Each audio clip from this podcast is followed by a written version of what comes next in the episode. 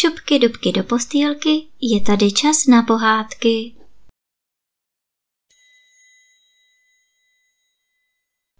Dnes vám budu vyprávět dvacátou pátou a zároveň poslední kapitolu z knížky Edudant a Francimor. Návrat do vlasti a šťastné zakončení dobrodružné pouti.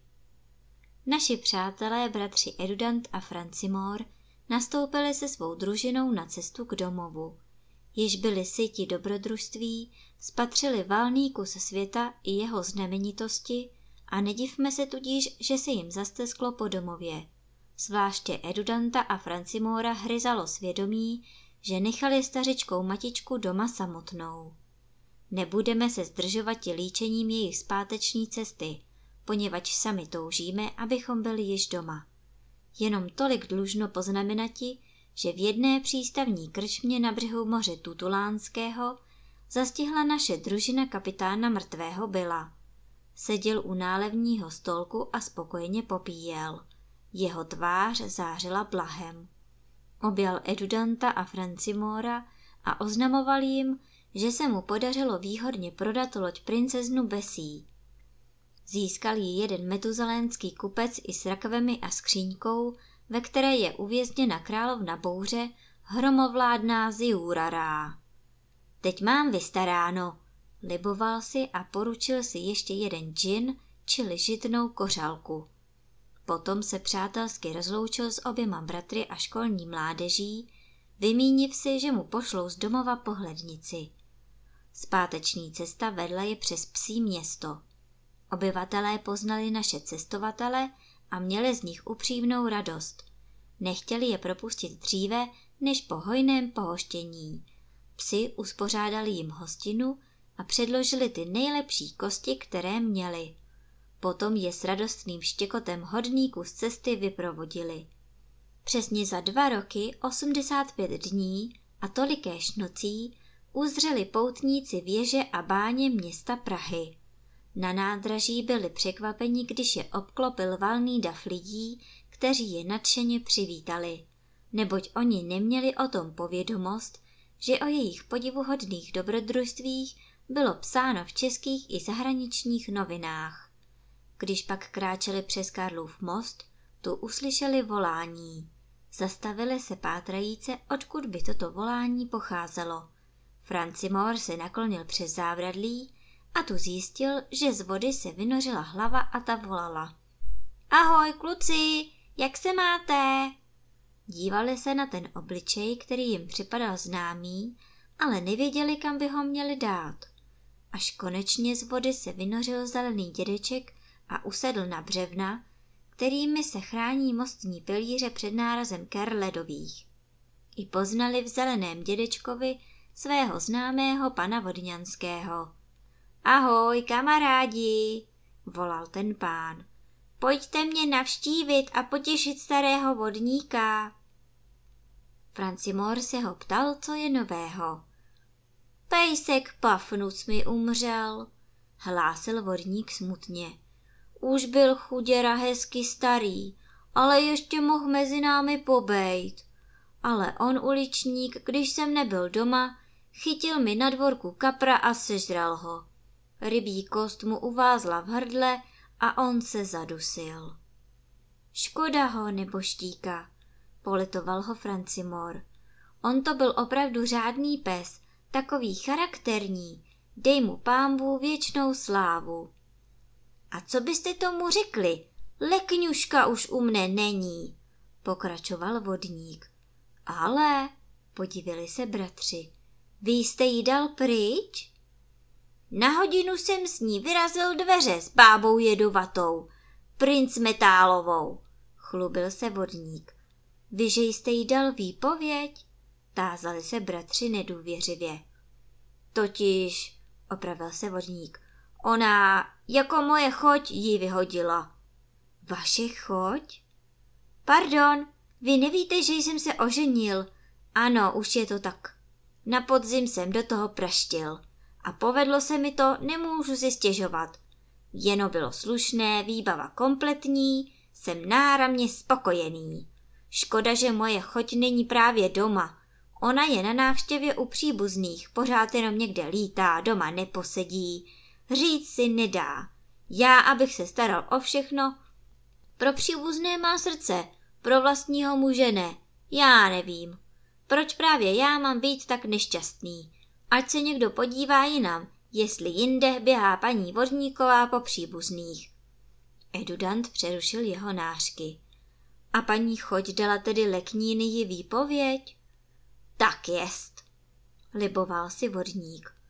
Ona si baba myslela, že to, co si dovolovala proti mně, že si může dovolit proti paní, ale to se náramně spletla.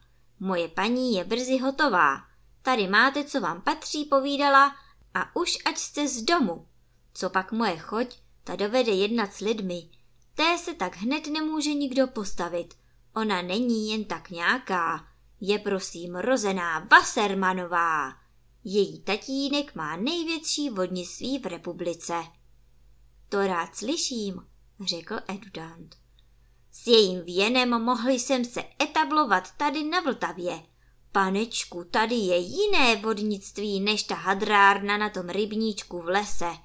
Já jsem mohl postavit vodnictví na moderním podkladě. Zde se pěstuje veslařství, plavectví, pólo, kanoistika, jiné vodní sporty. A víte, co je utopených za sezónu? Náramně jsem si pomohl, musím zaklepat. Mám plné ruce práce, nevím, kde mě stojí hlava. A paní Vodňanská se k ničemu nemá. Ne, aby člověku v živnosti trochu pomohla kdepak, na to ona nemá pomyšlení, jenom parádu honit, po kavárnách vysedávat a příbuzné navštěvovat. A nedá si říct a nedá. Co mne to jenom napadlo, že jsem se oženil. A co děti, máte? Tázal se Francimor. Mám dětičky, mám, skřikl zelený mužík radostně. Kluka a holku, to jsou takové krásné děti, že se nenajdou na celém světě. A ten jejich rozum, pánové, koukali byste, čestné slovo. Kde pak mám jejich fotografii? Nedávno jsem je dal vyblejsknout, kam jsem to jenom dál? Že jsem je nechal v kanceláři, to je škoda. To jsou dětičky, krásné dětičky, celé po mně, jako by mě z oka vypadly. Takové jsou hezké zeleňoučké, děti moje drahé. Tak máte radost, poznamenal Edudant. Mám, chlapci, mám radost, přisvědčil Vodňanský. Je ovšem také starost, ale to jináč nejde. Hlavní věc, že je to zdravé. V Praze se naši cestovatelé dlouho nezdrželi, ačkoliv by si rádi byli prohlédli četné pamětihodnosti tohoto starobylého města. Spěchali domů, kde na ně čekali ustaraní rodičové.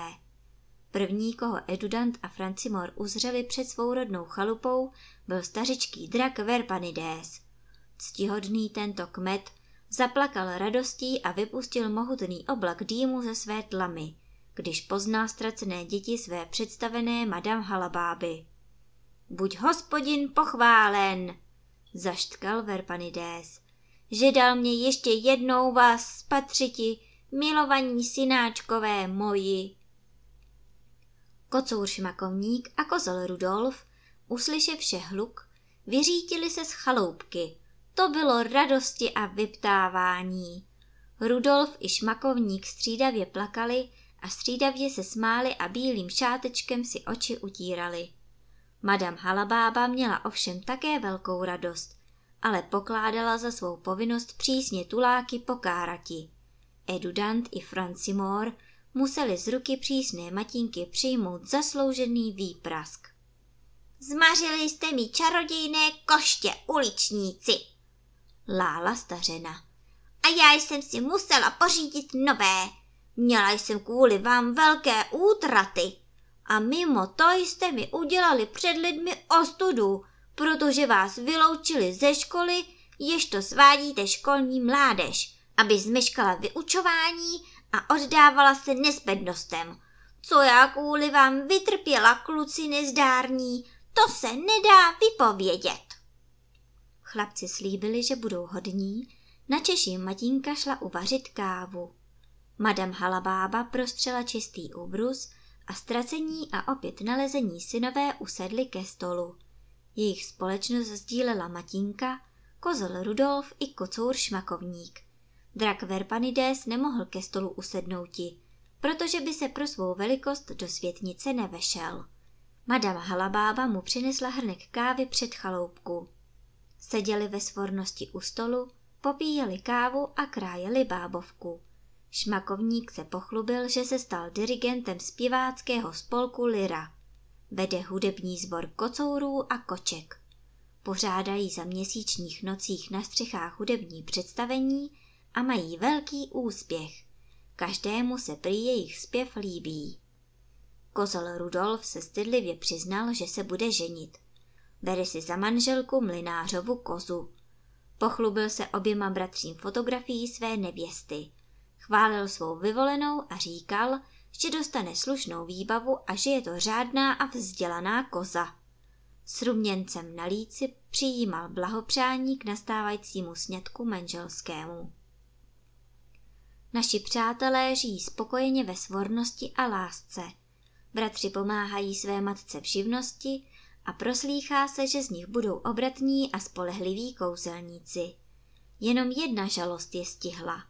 Na podzim tohoto roku, když Edudant a Francimor pouštěli draka, tu uvázl jim drak Verpanides ve drátech elektrického vedení.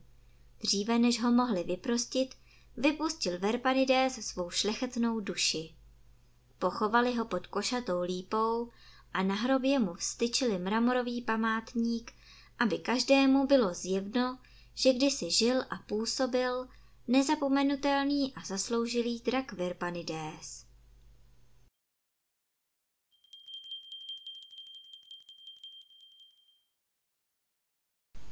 A teď už zavřete očička a krásně se vyspinkejte.